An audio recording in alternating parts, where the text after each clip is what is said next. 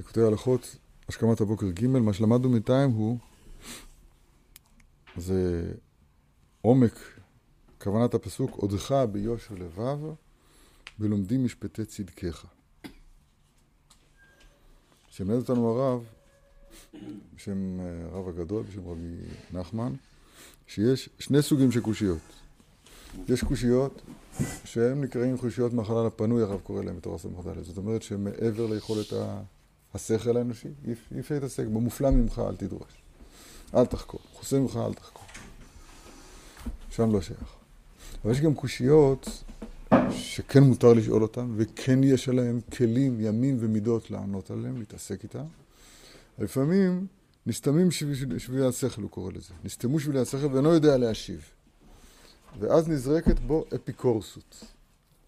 עכשיו, אנחנו לא מדברים על אפיקורסות של רשעים, של מינים למשנים שהם על התקווה, אלא אפיקורסות שבנו. כי הרב מוכיח את זה, הוא אומר, באמת, אם היה יודע האדם ידיעה בלב שלם שמלוא כל הארץ כבודו, והקדוש ברוך הוא עומד בשעת התפילה ושומע התפילה, ודאי היה מתפלל בהתלהבות גדול. והיה מדקדק מאוד לכוון את דבריו. ובשביל שהאדם אינו יודע זאת בידיעה בלב שלם, בשביל זה אינו מתלהב כל כך ולא מדקדק כל כך. זה נקרא חלק ליבם. שוב, המושג הזה הוא מושג שמאוד מאוד, ההוכחה שלו היא הוכחה נוראה. כשאני מדבר איתך, אז אני מדבר איתך. אני לא פתאום אומר לך את המים האלה, בראש שלי בכלל לא איתך. אז אתה לא איתי, רואים את זה מיד שאתה לא איתי. מדברים מהקדוש ברוך הוא, אז זה לא ככה. זה לא כדבר אל איש רעהו. יש פה סתימת שבילי השכל. נכון? הרב מוכיח בזה, שגם בדברים שהם ניתנים לשאלה, אז יש לפעמים שנולדות קושיות, זה נקרא חלק ליבם, הלב שלי במקום אחר, חלוק. מה התקנה לזה? התקנה לזה אומר הרב, משפטי צדקך. יש משהו בתורה, דווקא בגמרא קראנו לזה, הרב קורא לזה כאן משפטים, פסיקה. יש משהו בפסיקה, בפסיקת ההלכה, שהוא מאפשר לנו להתגבר על החלק ליבם הזה. רגע. העצה על החלק ליבם הזה, כדי שיהיה עודך ביושר לבב. לאט לאט. לבב, הלבב יש בו שני צדדים. זה לא כמו המלאכים שכתוב בהם סעדו ליבכם, יש להם רק לב אחד לביהם שבשמיים. אלא האדם, לחם לבב אנוש יסעד. אצל האדם יש שני לבבות, יש יצר טוב ויצר רע. בכל לבבך, בשני יצריך. נכון? והיצר הרע הוא זה שמעמיד אותנו במקום של חלק ליבה. זאת אומרת, הלב שלנו חלוק על האמת. ולכן אין פה יושר לבב. היצר הרע מושך לכיוון שלו. מה תקנה לזה? תקנה לזה כדי שיהיה עודך ביושר לבב. הוא משפטי צדקך. מה זה עודך? מה זה להודות? להודות פירוש הדבר, הגמרא תמיד אומרת, מודים מכלל דפליגי.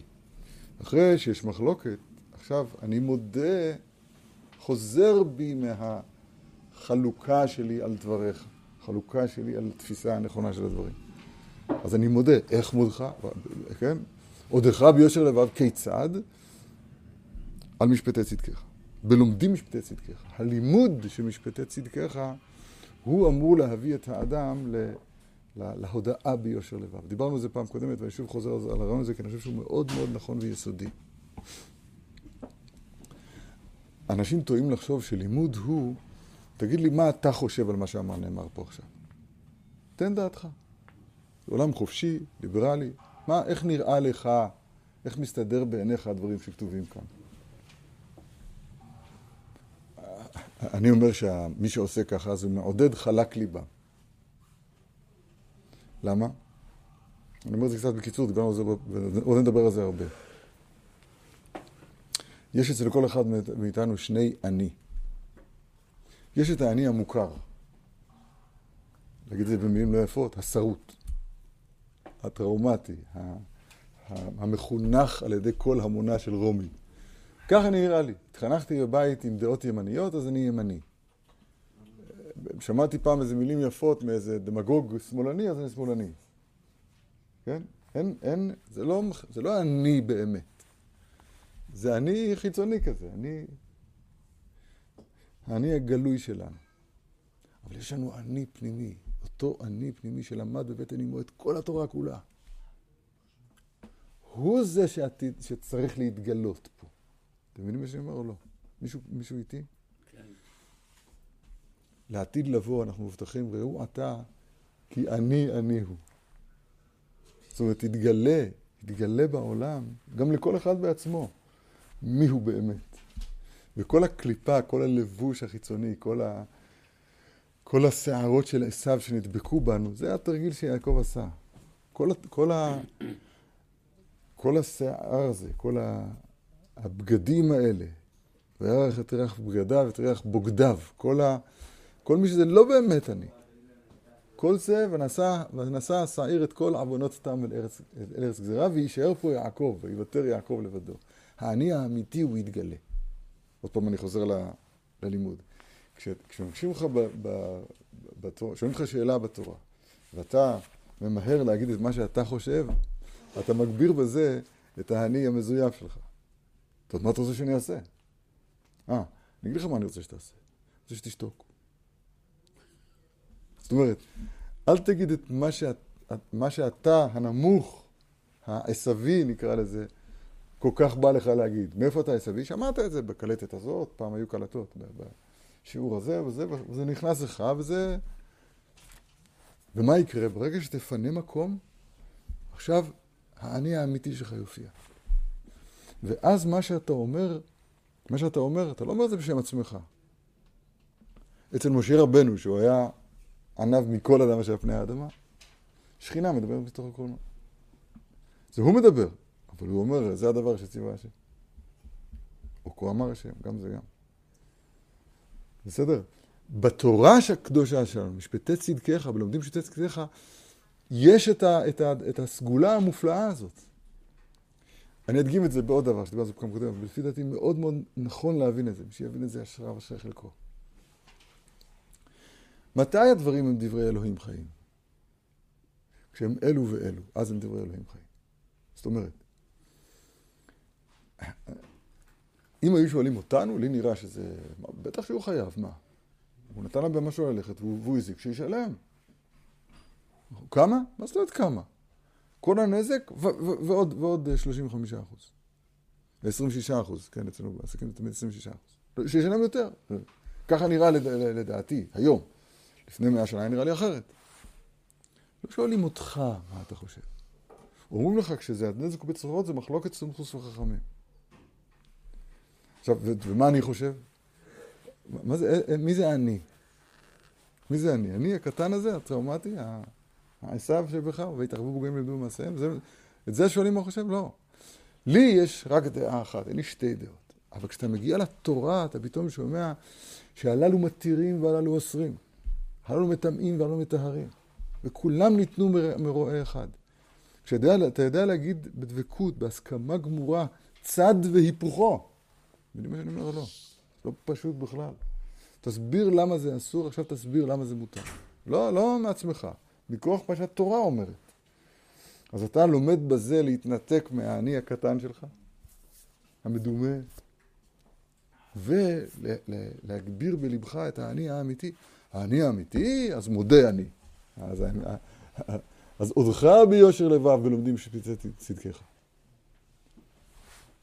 עכשיו אנחנו נלמד ג' בסדר? אז אנחנו, הלכות יש כמה את הבוקר, ג' בספרים שלנו זה בעמוד ת' ז'. וזה בחינת כמעט חצות. כי אף על פי... שהשינה הוא תיקון גדול למוחים. כי נתחדשין על ידי האמונה בשעת שינה כאן. אף על פי כן צריכים להיזהר לקום בחצות לילה. כי הלילה שהוא החושך, היעדר הדעת, כלולה משני חלקים. ליל, או לילה וליל. שהם חצות לילה הראשון, וחצות לילה השני. כמובן שהם נגד שני קושיות הנ"ל, חושך זה מצב של חשיכה, שאני לא, כן, יש פה, ההערה מסתתמת. השמש קבטה, אין אור. אין אור, זה אומר זה קושייה. יש שני סוגים של קושיות. קושייה אחת שמיוחסת לחלק הראשון של הלילה, היא קושיות מהחלל הפנוי. זאת אומרת, קושיות שאין עליהן תשובה. השכל האנושי, כך גזרה חוכמתו, הוא מופקע מלהבין אותם.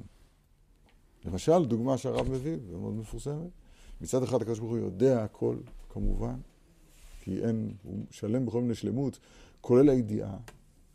מצד שני, הבחירה שבידינו היא חופשית לגמרי, כמו שכל אחד יודע ומרגיש. אני עושה מה שאני רוצה.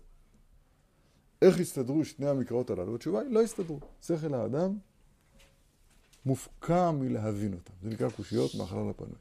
זה החצי הראשון של הלילה. ההתחברות למצב הזה הוא שינה. אבל יש סוג שני של קושיות. זאת אומרת שבתוך הימים והמידות, בתוך המחשבה האנושית, היא ברת התמודדות איתם. יש מבואות בשכל, בתורה שבידינו, להתמודד עם אותן קושיות. אבל גם אז, לפעמים מסתתמים שבילי השכל. גם אז מתעוררת קושייה. זה החצי השני של הלילה. שני סוגים של קושיות. טוב, אז אומר הרב, הנה, כי הלילה של החושך היעדר הדעת כלולה משני חלקים. חצות לילה הראשון, דהיינו חצי הלילה הראשון. חצות הלילה השני, שהם כנגד קושיית הנ"ל, הרב מסביר, כי חצות הלילה הראשון, אז החושך והדין גדול ביותר. בוא תרמוס כל חייתו יער, כתוב. כי אז נמשך החושך מבחינת הקושיות שאין עליהם תשובה. שיהיה לו קושיות מבחינת תוקף החושך. כי אי אפשר ליישבן. אבל כן, אז צריכים שינה, שהיא הסתלקות הדעת. כי אז צריכים לסלק דעתו לגמרי, ולסמוך רק על אמונה. שזה בחינת שינה כנ"ל. איפה מצאנו עבודת השם בסילוק הדעת? בפורים. נכון? חייב איניש לבסום בפוריה, עד לא ידע. עד לא ידע. הוא משה לא ידע. יש בחינה כזאת. שפת לא ידעתי אשמה שמדבר, שאומר יוסף. יש התקשרות אל הלא ידעתי, אבל לא ידעתי כוונה פירוש דבר שהוא מחוץ לאפשרות הידיעה. זה בחינה אחת. אבל בחצות הלילה, אז נמתק הדין. ואז מסתלקים מן הדעת אלו הקושיות הנ"ל, ואז, למה? כי את החלל הזה, הפנוי הזה, אנחנו מילינו אותו באמונה, ואמונתך בלילות. בחצות הלילה נמתק הדין, ואז נסתלקים מן הדעת אלו הקושיות הנ"ל, ואז צריכים לקום ולעסוק בתורה ועבודה, ועל ידי זה ממשיכים הדעת ופותחים שבילי השכל כדי לזכות לדעת שלם, ליישב ולהבין תירוץ על אלו הקושיות שאפשר ליישבה, על הסוג השני של הקושיות. וזהו חצות לילה עקום, אומר דוד המלך, להודות לך על משפטי צדקך. זוכרים, עודך ביושר לבב, בלומדים משפטי צדקך. להודות לך על משפטי צדקך. ממש אותו דבר בעצמו. שלא יחלק ליבם. על משפטי צדקך דייקה, כי כמעט חצות לעסוק בתורה, כדי להמשיך הדעת כנ"ל. זה בחינת לימוד הפוסקים הנ"ל. שעל ידי זה ממשיכים הדעת ליישב אלו קושיות שאפשר ליישבן. שזה זוכרים על ידי עסק התורה בחצות כנ"ל, חובה בזוהר הקדוש, בזוהר רבנו, שעל ידי כמעט חצות ועל ידי שעוסקים אז בתורה, על ידי זה נמשך הדעת. היינו כנ"ל, כי אז בחצות הלילה השני נמתק הדין, ואין החושך נמשך אז, יש אז חושך, אבל זה חושך שנמשך מבחינת הקושיות שאפשר ליישבן. רק שנסתמו שבילי הדעת. שזהו בחינת חשכת הלילה. על כן צריכים אז לעסוק בתורה כדי לפתוח שבילי הדעת, כדי לזכות לדעת שלם באור היום, כדי לעלות ולגדל את האמונה בשלמות, בעלות השחר, שאז היא נשלמת בבחינת נפקת האמונה בצפרה בבוקר, שזהו בחינת שיהיה הוא מעורר השחר כנ"ל. אתם יודעים, קדשמה, הגמרא במסכת ברכות אומרת, קדשמה, קל תרנגולה, כשהוא שומע כל התרנגול, אומר, ברוך הנותן לסחבי בינה לבכם מן יום ולילה. ידוע שהתרנגול האמיתי, המכוון, היום משהו דבר המכוון, התרנגול המכוון קורה בחצות. התרנגול המכוון, כתוב כתוב בעל התניא, בשולחן ערוך, כתוב ממש בהלכות הראשונות, שיהודי ראוי שיהיה לו תרנגול. למה? שיעיר אותו בחצות. צריך לוודא שהתרנגול הזה לא מהדס ומעיף צרורות ומטיל גללים על העיסה, דברים כאלה, כל הדברים האלה, אבל התרנגול, זה מה שאנחנו לומדים פה עכשיו בבוקר, התרנגולים, מהדסים וכו'. אבל התרנגול מאיר בחצות, והתרנגול נקרא סחבי. סחבי, זה לשון ראייה, דבר שרואים דרכו. למשל, אסתר הייתה שוחה ברוח הקודש, או למשל, משכיות כסף.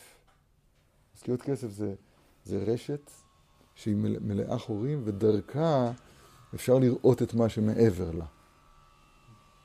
אז יש שניים שנקראים סחבי, אחד זה התרנגול, והשני זה לב האדם, גם הלב נקרא סחבי.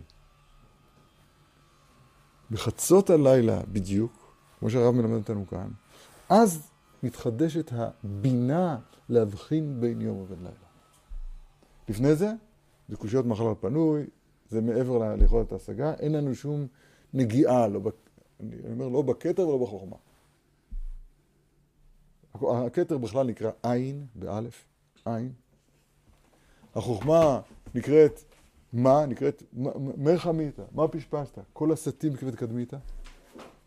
כל זה הקשר שלנו לנשגב, שזה רק אמונה. או בתרגום של ההלכות האלה, שינה. אבל בחצות, שאז מתעורר הכוח הנשגב שנקרא בינה, שהוא כבר תחילת הפנייה אלינו מהנשגב. נשתמש במילים שאנחנו רגילים להשתמש בהם. אז עכשיו את הבינה הזאת מקבלים שניים, התרנגול והלב. ואז העבודה היא להבחין בין יום ולילה. זאת אומרת, יש פה לילה שזה הקושייה, ועכשיו אתה מתאמן בלומדים משפטי צדקיך להודות. מה זה להודות? בינה כתוב בזוהר הקדוש, עד הוד התפשטת. הבינה, צריכים הרבה הקדמות, אבל רק לשמוע את המילים הקדושות. הבינה מתפשטת עד המידה שנקראת הוד. הוד זה הודעה. תראו זה יופי. אז חצות לילה אקום להודות לך, הנה ההוד, על משפצי צדקך. למה? כי חצות לילה התחילה, יש התעוררות של הבינה, יש משהו מהנשגב שאנחנו יכולים ליישך עליו. זה כבר מתחילות פה הקושיות שיש עליהן תירוץ. ואז כיוון שאדם עושה ככה בתורה, עכשיו כשעולה השחר, אז המלכות, האמונה, השחר, עילת השחר, היא נשלמת. להעלות ולגדל את האמונה בשלמות בעלות השחר. איזה יופי. שאז זה נשלם בבחינת נפקת בית ספרא, שזהו בבחינת שיהיה הוא מעורר השחר. התכסיה ביממה, אחר כך שיוצא אדם לפועלו, הוא פותח את העיניים ומה שקורה בעולם, אז האמונה שלו מתכסה והוא שכח את הכל. שכח את הכל. פתאום מישהו מרגיז אותו, פתאום שומע שמישהו עלה או מישהו ירד, שומע כל מיני דברים, התכסתה לו האמונה. התכסיית ביממה, ככה הרב אומר. אבל בכל בוקר מחדש, אז האמונה הולכת ונבנית, הולכת ומתגלה, מיד בעלות השחר. כדי להכין את זה, צריך לקום בחצות. אני רוצה רק להזכיר, גם אם מישהו למשל לא יכול לקום בחצות, כי אם כן הוא לא יוכל לעבוד כל היום, הוא לא יכול ללמוד כל היום, ואז אנחנו נגיד לו, אל תקום בחצות, אל תעשה טובות. הבחינה הזאת ממשיכה להיות קיימת גם כשהוא קם בשש בבוקר. כן. גם שהוא קם יותר מאוחר, הבחינה הזאת קיימת תמיד. הבחינה הזאת, צריך למשוך את זה לעניינים שאתה עוסק בהם, כן? כל אחד צריך לברר לעצמו איפה נמצא בעניינים, אבל מה שכתוב פה זה דברים פשוט מופלאים, כל כך שייכים אליהם. חצות לילה אקום להודות לך על משפטי צדקך. פלא.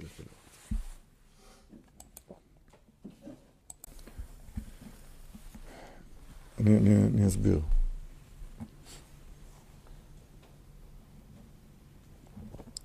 אני אסביר את מה שאני מבין, אני לא יכול להסביר מה שאני לא מבין. מה שאני מבין אני מחויב להסביר, בסדר? הרב כאן לא מתקבל ללמוד, אנשים אולי חושבים שהכוונה היא ללמוד כאן הלכות פסוקות. רגע, תן לי. חושבים שהכוונה היא, כתוב פוסקים, זה הלכות פסוקות. מה שנקרא דינים. מה שהבנות לומדות בסמינר. יש מחברת דינים. מה עושים מקרה כזה, מה עושים כזה, מה עושים מקרה כזה. זה לא פוסקים. מה זה פוסקים? פוסקים זה סתם, צריך לדעת, כשלומדים פוסקים, ובאמת, אז לומדים ספר שנקרא טור, עם הנושא כלים המרכזי שלו, עם מייסד השולחן ערוך, שנקרא בית יוסף. הם לומדים טור בית יוסף, בבית יוסף, תמיד, כסדר. הוא מביא את הגמרא ואת רש"י. אז מלמוד פוסקים זה ללמוד גמרא. ואני מנסה להסביר מה התועלת בלימוד פוסקים. למה זה גורם, למה לומדים משפטי צדקיך, למה הוא מביא לעודך ביושר לבד? זאת השאלה. או עקום להודות לך משפטי צדקיך. למה זה מתקן את החלק ליבה? אז זה מה שהסברתי מקודם. עכשיו, אם אתה תגיד את זה במחלוקת שולחן ערוך ורמה, או שח וטז, או מגן אברהם והגר"א, תמצא את האלו ואלו. בסדר, כל אחד לפי יכולתו, אבל לא שעכשיו כתוב פה ברבי נחמן, תלמד עכשיו פוסקים. במובן המודרני שלנו של המילה. הש"ס בעצמו הוא פוסקים. אמרתי לכם, המערשה כתב ספר שנקרא חידושי הלכות. חידושי הלכות. אין שם אפילו חידוש של הלכה אחת. המערשה. אז איך תקום לספר של חידושי הלכות? ריבונו של עולם. יש לו שני ספרים, חידושי הלכות וחידושי אגדות. חידושי אגדות נפלא מאוד. הוא מלמד אותנו איך לומדים דברי אגדה בש"ס. אבל חידושי הלכות, משהו, אף הלכה. למה אתה קורא את חידושי הלכות? מבינים את השאלה שלי או לא? הוא מבין מה התוספות הבינו בהווה אמינא של הכשלה. מה התשובה? זה הלכה. מיום שחרב בית המקדש, אין להקדש בחור בעולמו, אלא דלת אמות של הלכה בלבד. מה, זה הכוונה היא קיצור שולחן ערוך? זה הלכה במובן שכמו שאנחנו אומרים מההלכה? לא, הלכה זה ש"ס. זה משפטי צדקיך. והלימוד הנכון של משפטי צדקיך, אז הוא מביא לעודך ביושר לבב. הכל כמו שהרב כאן מסביר, פשוט עוצר נשימה מי שמביא את זה. פשוט באמת עוצר נשימה. אומר הרב, ד' זהו שנשמח שם בשולחן ערוך מיד, שיויתי ה' לנגדי תמיד, זה כלל גדול בתורה. ואצל הצדיקים הולכים לפני האלוהים, כתוב שם ברמה, כי אין דומה ישיבת האדם ותנועותיו, כמבואר בשולחן ערוך. רק נסביר את סדר הדברים. זה לא השולחן ערוך, זה הרמה. בשולחן ערוך כתוב ככה, התגבר כארי לעבודת בוראו שיהיה הוא מאורר השחר. אותיות גדולות מרובעות. אחר כך כתוב באותיות קטנות, בדפוס קצת יותר חלש. הרמה, הגה, שיויתי ה' לנגדי תמיד, הוא כלל גדול בתורה כתוב פה, ועבודת הצדיקים הולכים לפני האלוהים. עלה מכל איזה שולחן ערוך. אז ידוע שהרמה פרס מפה על השולחן. לכן הוא קרא אצל הפוסקים בעל המפה. מרן השולחן ערוך נקרא בעל השולחן ערוך, והרמה נקרא בעל המפה. כשאתה פורס מפה על השולחן, עכשיו המפה הפכה להיות שולחן. כל זה נקרא שולחן ערוך. והרב הקדוש כאן מלמד שרבותינו הקדושים שם, כשהרמה כותב את זה על השולחן ערוך, הוא סומך את שני הדברים האלה ביחד, את התגבר כארי ואת שיויתי ה' לנגדי תמיד, אז הוא כורך אותם ביחד, אז זה אומר משהו שצריך ללמוד אותו. עוד. פלא פלאות למי שיודע להתבונן. ההלכה הראשונה בשולחן ערוך, כתובות בה המילים האחרונות של המורה נבוכים של הרמב"ם. זה לא ממש המילים האחרונות, אבל זה אחד הפרקים האחרונים, אמר, פרק נ"ב בשער בחלק ג'. מסקנת כל המורה נבוכים. מה היא? זה, שיויתי ה' לנגדי תמיד. כי אין דומה ישיבת האדם כשהוא לבדו בביתו, דיבורו, תנועותיו, למי שיושב לפני המלך. ישיבתו, דיבורו, תנועותיו, אחרת לגמרי. ככה מתחיל השולחן ערוך. בסוף המורה נבוכים, זה הערה נפלאה, אני חושב. מה הסמיכות הזאת, אומר פה רבי נתן? וזה שנסמך שם שולחן ערוך שיויתי ה' לנגדי תמיד, זה הכלל לא בתורה, כי אין דומה ישיבת האדם ותנועותיו וכולי, כמובן שולחן ערוך. היינו, שצריכים לדע ולהאמין שמלוא כל הארץ כבודו. והוא יושב ועומד תמיד לפני מלאכים הקדוש ברוך הוא. כי זה זוכין, איך זה קשור, שואל הרב, להתגבר קרי שהוא מעורר שחר?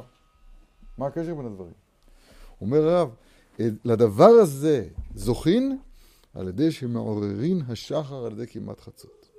שעל ידי זה ממשיכין הדעת כנ"ל כמו שלמדנו. עד שזוכין לידיעה שלמה שמלוא כל הארץ כבודו כמברתי בתורה הנ"ל. ועל כן נשמח בשולחן ערוך שיויתי ה' לנגדי תמיד, דהיינו לידיעה שמלוא כל הארץ כבודו להתעוררות השחר. למה? כי בה תליה. זה תלוי בזה, כי זוכין לידיעה שלמה בלב שלם שלא קורא את כבודו, על ידי הדעת שממשיכים את זה כמעט חצות, שבחינת לימוד הפוסקים, בחינת חצות לילה לקום לדעות לך למשפטי צדקך. וזהו להודות לך. בחינת עוד דרך רבי יושר לבב לומדים משפטי צדקך, הם כמובן בתורה הנ"ל. שזה זוכין על ידי חצות כאן. כמעט חצות, זהו עיקר בחינת התעוררות השחר, הנאמר בשולחן ערוך. פלא פלאות. פלא פלאות, מי שמבין את זה, זה כמה הדברים האלה נפלאים. מה זה לידע ולהאמין? אנחנו בדרך כלל במשמעויות ההמוניות של הדברים. אני מאמין במה שאני לא יודע. מה זה לידע ולהאמין? ומה נפשך? אם אני יודע, למה צריך להאמין? שאלה טובה. כל איש ישראל צריך שיאמין וידע. ככה הסדר ברמח"ל. אבל אם אני מאמין, אני לא צריך להאמין. אז אני לא יודע. אם אני יודע, אני לא צריך להאמין. מה התשובה הפשוטה? התשובה הפשוטה היא שהאמונה הוא השלכת עצמי על האמת. האמת התבררה לי. התברר והתאמת מה חובת האדם בעולם. התבררה לי האמת, וזו האמת. נו, מה הבעיה? הבעיה היא שעדיין חלק ליבם. אני לא מוכן ללכת לפי אותה אמת. אדם הרי יכול סתם אני אומר דוגמה מאוד זולה, הוא יכול לאשן את עצמו למוות. הוא יכול... הוא יודע, אז הוא יודע, בסדר, אבל הוא לא מאמין, הוא לא חי את זה. ליבו חלוק על מה שהוא יודע. לידע זה דבר אחד, ואפשר לדעת. זאת אומרת, אותם דברים שאפשר לדעת, אפשר לדעת. מה שמחלל פנוי, שם צריך לישון. אבל מה שבקושיות השניות, כן, בחלק שיש לנו כן עסק איתם, בימים והמידות שמתענות לחקירה ולהבנה ולהתבוננות. אבל שם אפשר לדעת. שם אפשר לדעת. עכשיו, אחרי שאתה יודע, עכשיו תאמין. מה פירוש?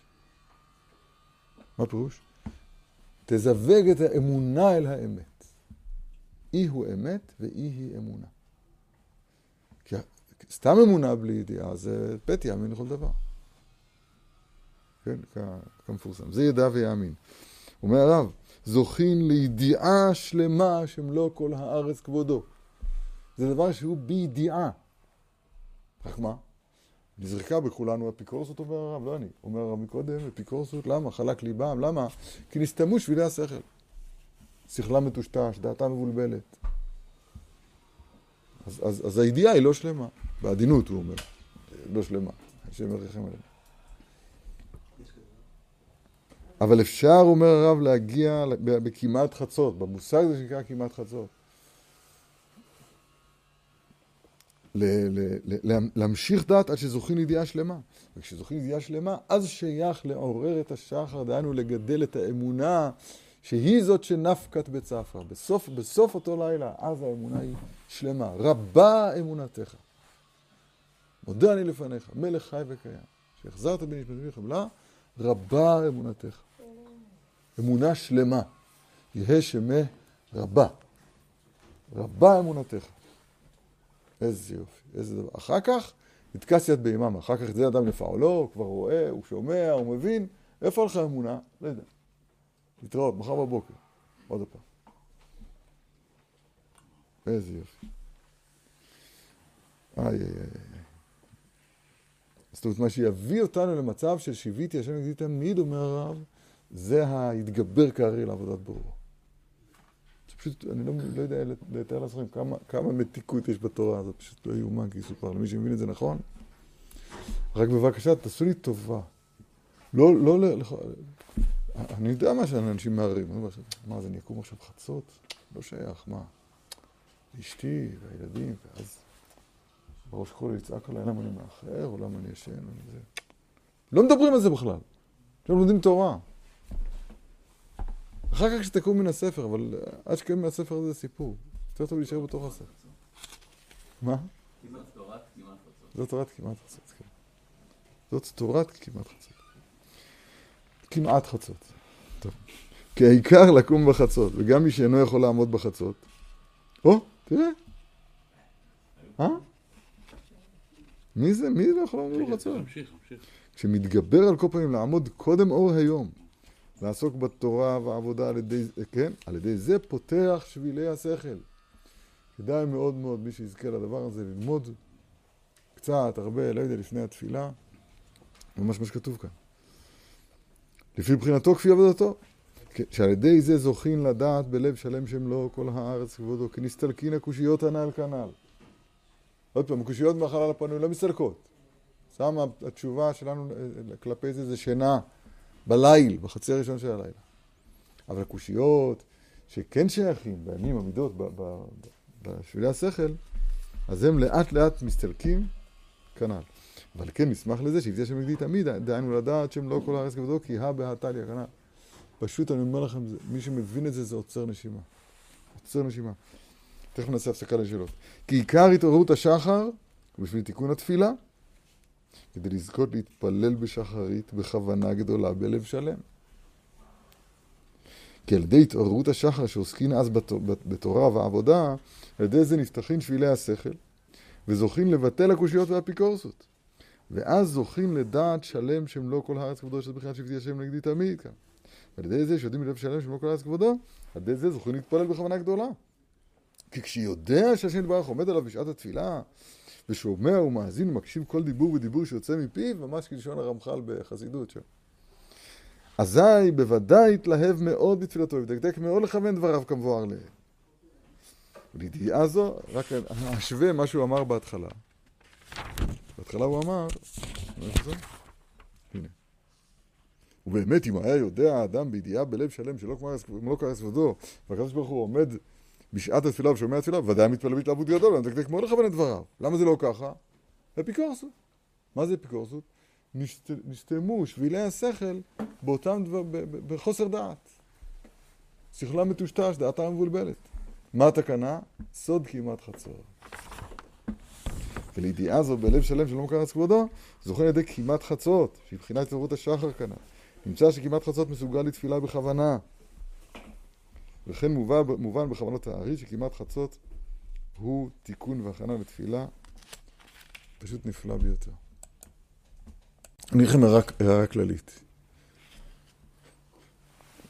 העולם שאנחנו רוצים בו היום הוא לא העולם שרבותינו הקדושים היו אז לפני 200 שנה. לא היה חשמל. אני לא יודע איך הם חיו, אבל לא היו פלאפונים. איך הם חיו? איך אפשר להסתדר בעולם בלי פלאפון, בלי לדעת מה, מי עלה, מי ירד? כמה עלה, כמה ירד? לא, אני מתכוון להגיד שהצורת החיים הטבעית הייתה ללכת לישון מוקדם. לישון מוקדם, אז הרב אומר, אתה לא יכול חצות, תקום בשתיים. 2:15. זה המילים שכתובות כאן. עכשיו, אנחנו מסכנים, באמת אנחנו מסכנים.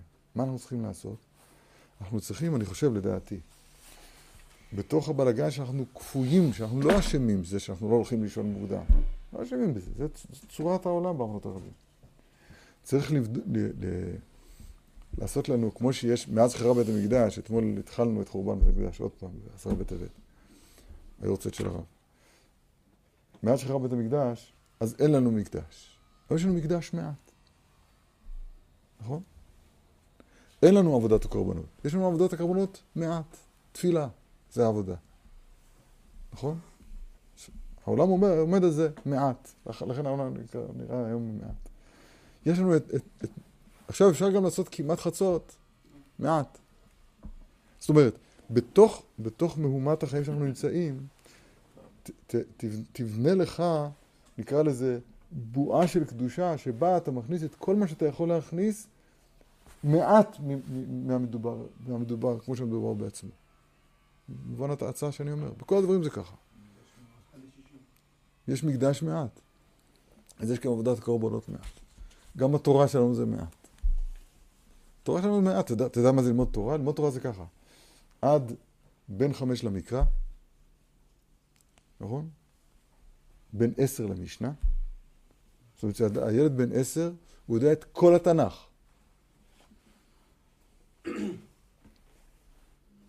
יש פה מישהו? לא. עכשיו, בין 15 לגמרא, זאת אומרת, כל התנ"ך וכל המשניות שגורות על פיו, שהוא בגיל 15. עכשיו הוא מתחיל, ממתי קוראים שמע בערבית, תנא חכא דקתנא ממתי. או? אז אומרים לו פסוק, הוא לא צריך להסתכל בתורה אור. פסוק, הוא לא יודע את הפסוק, מה ילד? ילד הוא נייר חלק, מה שנכנס, הוא נכנס בו, זה הכל. עכשיו, העולם היום ככה? גם התורה שלנו היא תורה מעט. צריכים להכיר בזה, שאין לנו את היום את האופציה להיות את הדבר כמו שהוא באמת. בסדר, אבל תעשה איזה אמת מעט. אל תימנע מלקום בחצות בעולמך שלך. ככה אני מציע למעשה, עצתי. עוד הערה אחת, אל תהיה קשה עם עצמך. אנחנו מתלמדים, סטאג'רים. אתה יודע מה זה מתלמד? למתלמד מותר לטעות. תנסה. תנסה ללמוד ככה, אז תמצא איך לפי נפשך, מה העצה המיוחדת לך. אחר כך גם בתפילה. קריאת שמה.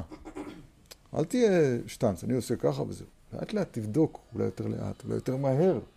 בקרלים מתפללים מהר, כעצה, לא כדי לברוח. אני חושב, זו שיטה כזאת. תמצא, אולי בברכה הזאת, ברכה ראשונה, שהכוונה בה היא לעיכוב, אולי שם תיתן את הכל, ואחר כך תוותר לעצמך קצת. הכל התלמדות, מתלמדים. כמעט חצות שלומדים עכשיו, צריך להתלמד. אבל בעיניי מאוד מאוד חשוב, השיבנו ובין לתורתך, להבין את הדברים בחלק האמיתי שלהם, בחלק התורני שלהם, להבין מה זה קושיות שלהם תירוץ. איפה זה בתורת הרב כאן, איפה זה מיוחס ביממה, בחצי הראשון של הלילה. מה זה התשובות? מה זה נשתמו סביבי השכל? זה קושיות במקום שיש עליהם תירוץ. רק אני עוד לא הגעתי לתירוץ הזה. ולכן זה יוצר אותי חלק ליבם. זה מביא אותי לפיקורסות. לכן אני מתפלל לו בכוונה. איך התיקון לכל זה? ללמוד את זה כמו שהרב מלמד אותנו. כשאדם מסדר, לומד לסדר את ראשו, אז אחר כך לאט לאט גופה בתר רשע גריר. הגוף נגרר אחרי הראש. לסדר את הראש. זה אני מבין ככה. קודם השיבים לנו לתורתך. אחר כך קרבנו כן לעבודתך, זה השלב הבא. ועל כן, אומר הרב אסור לאכול קודם התפילה.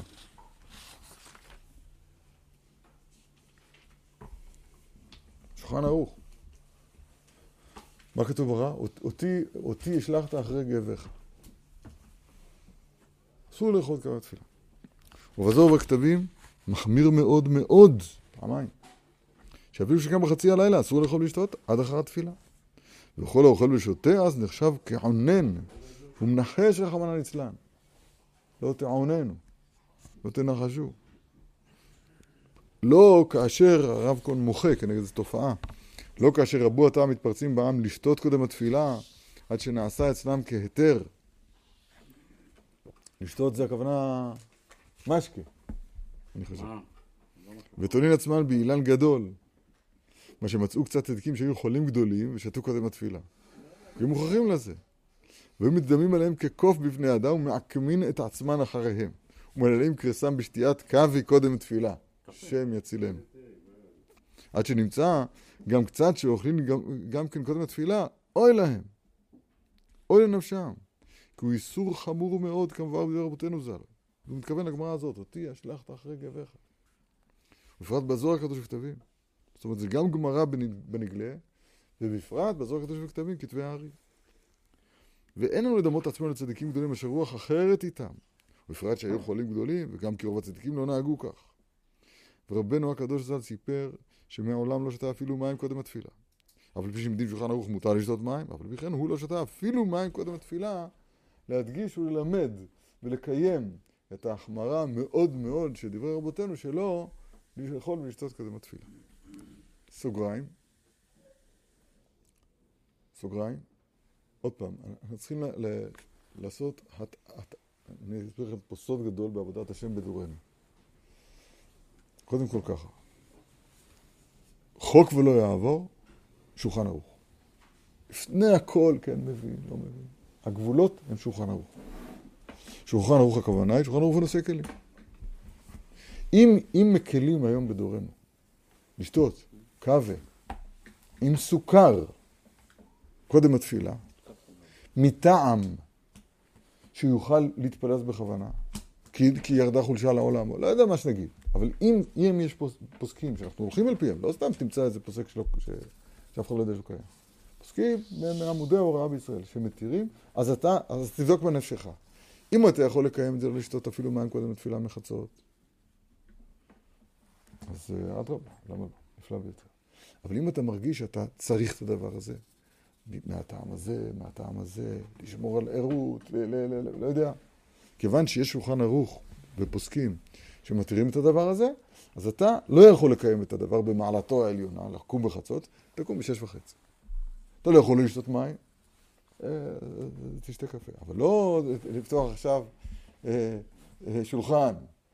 אתה עושה את זה לצורך, במינימום הנצרך. אתה מבין מה שאני אומר? אבל עוד פעם, לא לשכוח מה שאמרתי, לא שאפשר למתוח את ההלכה איך שרוצים, זה הכל צריך להיות בגבולות השולחן ערוך שבידינו, שזה כולל פוסקים, והפוסקים היום מתירים מהטעמים האלה ירדה חולשה לעולם וכו' וכו'. למשל, להרחיב את זה של לאכול לפני תפילה בשבת, אני לא מצליח להבין איך זה יכול להיות. גם זה קיים, כן? גם זה קיים, כי בשולחן ערוך כתוב. אני יודע, לא אמרתי שמה. פנים ב10:30, תפגיעים עד זה. בסדר, לא רוצה להיכנס את זה. לא רוצה להיכנס את זה. צריך להיזהר. אתה לא מספיק יודע, זה תתייעץ עם מי שיודע. יופי. רק ברשותכם אנחנו נסיים את ההלכה הזאת. אומר הרב, נחזור לענייננו. זו הייתה פה הערה של כעס על אותם שפותחים שולחנות בחצות הלילה. נחזור לענייננו. שעל פי הנ"ל מבואר קצת. אני אגיד לכם מה שקיבלתי מורה ורבי, הלוואי והייתי יכול להגיד זה בלב שלם, כן, מה, אני שייך לבכלל תלמיד של רב ברים, צריך לזה ברכה. אחד מעמודי העולם, בדור הקודם, אולי מגדולי תלמידי החזון איש, לא יאומן שאני ועוד כמה כמוני, ממש מתחילים, זכינו להיות טיפה קרובים אליו. אז הוא סיפר לנו שפעם אחת בא לבקר בקוצק, הוא יודע שאלה חסידים, אוהבי אמת, דבוקים, שם יתברך. אז הוא... אבל צריך ללמוד את זה כסיפור שצריך ללמוד ממנו, כן? לא, זה לא שולחן ערוך. אז הוא שאל... אז הוא רואה שהם בחצות, הוא קם איתם בחצות, הוא אומר, התגעגעתי לשק, כבר 24 שעות לא לבשתי את השק, זה נעים כזה בגוף. וגם כאן היה לי יותר מדי נקי ומריח טוב, אני שים פה קצת אפר, עכשיו על הרצפה, לבכות, תיקון חצות, כראוי. עכשיו הוא רואה שהחבר'ה, מה זה חבר'ה? חסידי קוצק. פותחים שולחן.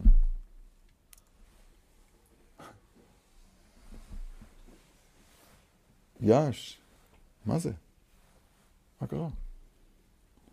אז הוא אומר, הגעתי לחבורה של בני אדם, זה חבורה של מה? לא רוצה להגיד מה זה ההתנהגות הזאת?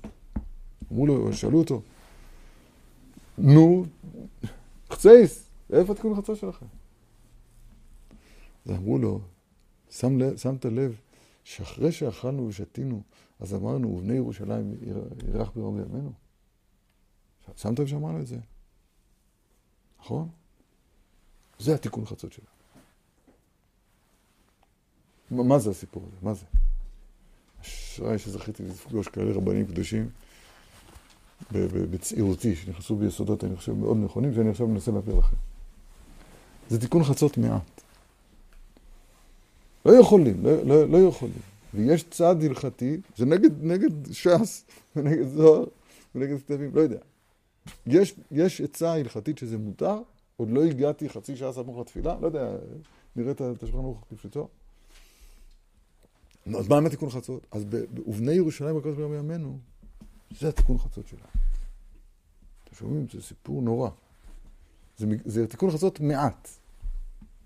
עכשיו, אי אפשר להגיד למשל, טוב, אני לא אניח תפילין היום, אבל אני אחשוב, אגיד בלב את הארבע פרשיות. בצורה מרובעת כזאת, שחורה. זה מלכים אותו. זאת אומרת, אם היה בדין עם כוח גם, היו מלכין יהודי כזה. אי אפשר לשחק שולחן ערוך. או למשל, להתפלל אחר זמן תפילה.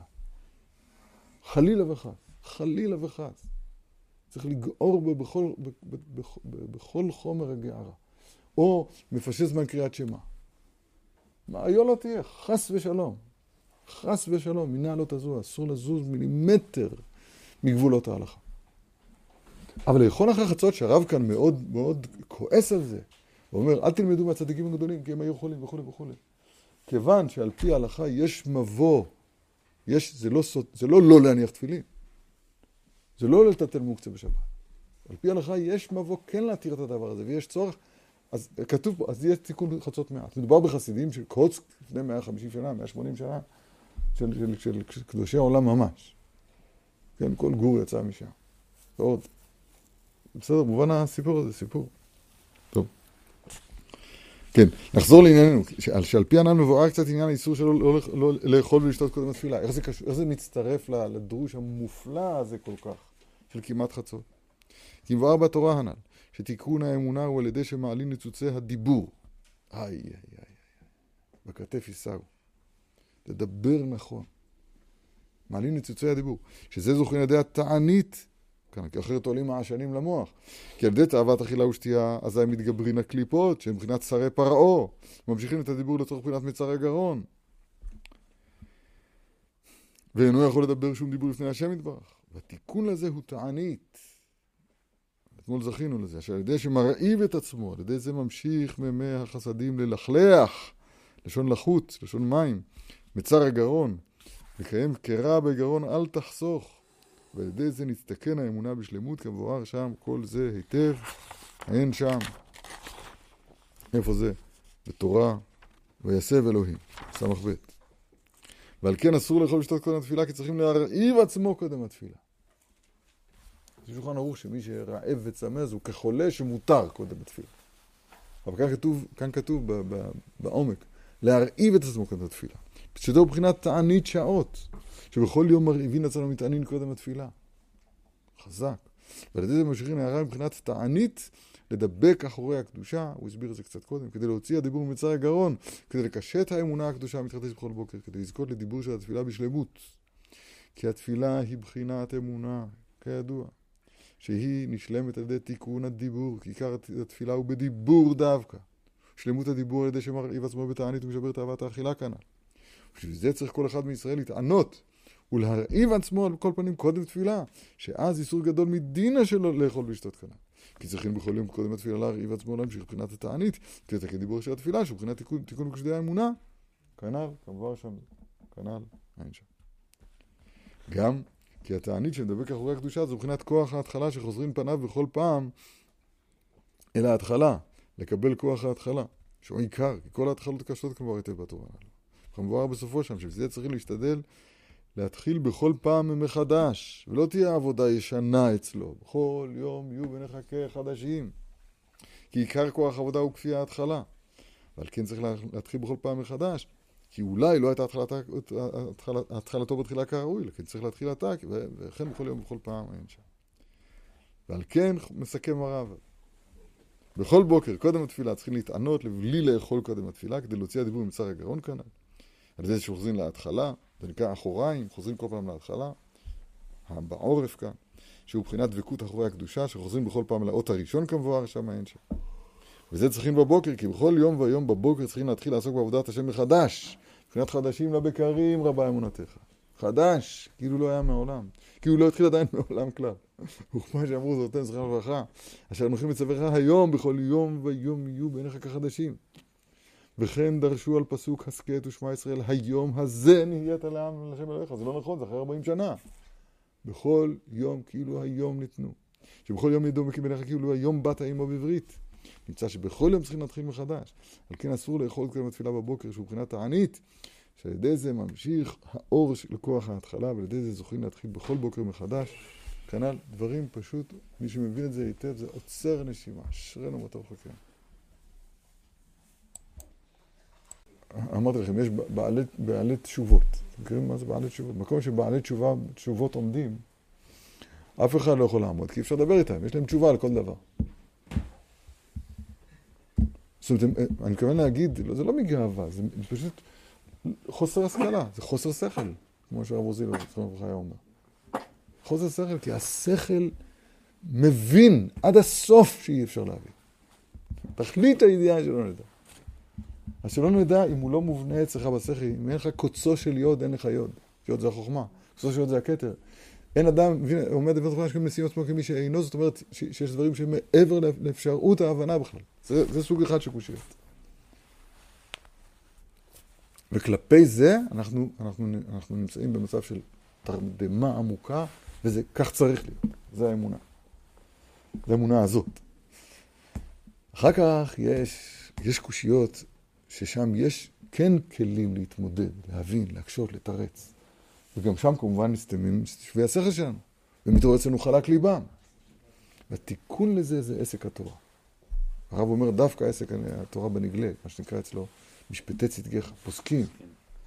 זה מביא את האדם להגיע להודות, כן, עודך ביושר לבב. איך? בלומדים משפטי צדקיך.